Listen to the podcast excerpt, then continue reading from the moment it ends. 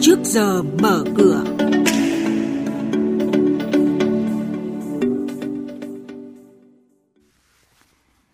Chuyên mục hôm nay có những nội dung đáng chú ý sau. Tăng trưởng kinh tế Việt Nam đang đứng trước thách thức lạm phát tăng cao hơn so với mục tiêu. Quy định mới về trích lập dự phòng giảm giá đầu tư chứng khoán, một nội dung đáng chú ý trong thông tư 24 được Bộ Tài chính ban hành mới đây. Và ngay sau đây, các biên tập viên Xuân Lan và Thu Trang sẽ chuyển tới quý vị và các bạn thông tin chi tiết. Thưa quý vị và các bạn, nhiều ngân hàng thương mại lãi lớn từ dịch vụ phi tín dụng.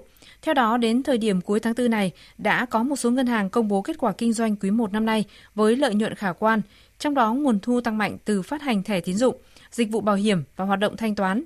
Cụ thể, quý 1 năm nay, Ngân hàng Hàng hải Việt Nam ghi nhận thu nhập từ lãi thuần tăng 38% so với cùng kỳ năm trước, thu nhập từ phí tăng hơn 170%. Ngân hàng Kỹ thương Việt Nam có thu nhập từ lãi thuần trong quý 1 năm nay tăng 32%, thu nhập từ hoạt động dịch vụ cao hơn 24% so với quý 1 năm ngoái. Hạn chế tín dụng vào đầu cơ bất động sản, đầu tư bất động sản cao cấp, bất động sản du lịch nghỉ dưỡng. Đây là nội dung trong văn bản chỉ đạo của cơ quan thanh tra giám sát ngân hàng nhà nước chi nhánh thành phố Hồ Chí Minh gửi đến các tổ chức tín dụng trên địa bàn nhằm triển khai ý kiến chỉ đạo của Thủ tướng Chính phủ về phát triển thị trường bất động sản thành phố Hồ Chí Minh ổn định và lành mạnh.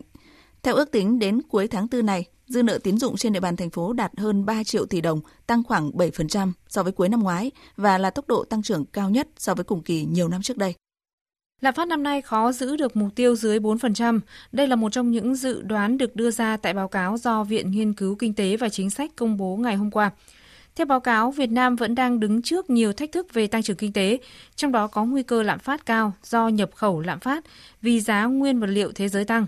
Đồng thời, sự tăng giá của các loại tài sản cho thấy dòng tiền chưa thực sự đi vào sản xuất.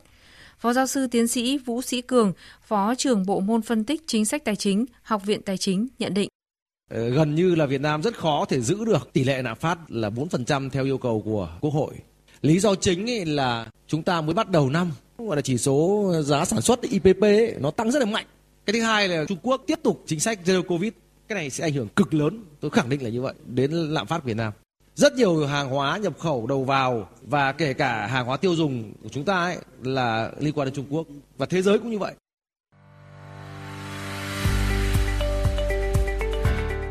Vị và các bạn đang nghe chuyên mục Trước giờ mở cửa. Thông tin kinh tế vĩ mô, diễn biến thị trường chứng khoán, hoạt động doanh nghiệp niêm yết.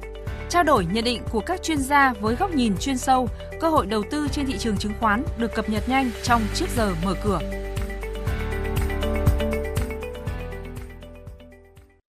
Thưa quý vị và các bạn, mới đây Ủy ban Chứng khoán đã có thông tin về việc hoàn trả tiền cho các nhà đầu tư liên quan tới vụ việc trái phiếu Tân Hoàng Minh.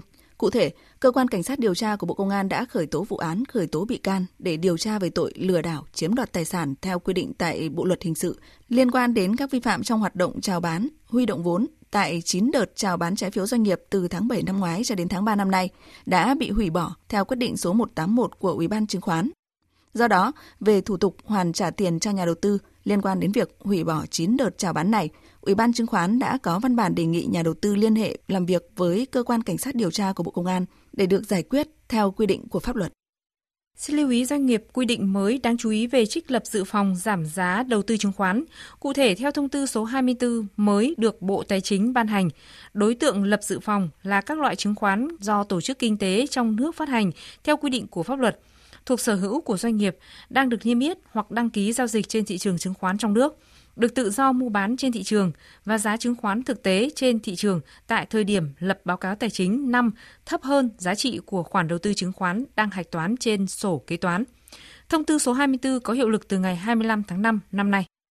Về diễn biến giao dịch trên thị trường chứng khoán, kịch bản kịch tính và đầy bất ngờ của ngày giao dịch hôm trước lại tái diễn trong ngày hôm qua. Đó là bước vào phiên sáng qua, thị trường nhanh chóng đảo chiều giảm mạnh khiến nhà đầu tư lo lắng, dòng tiền bị hạn chế và thanh khoản sụt giảm.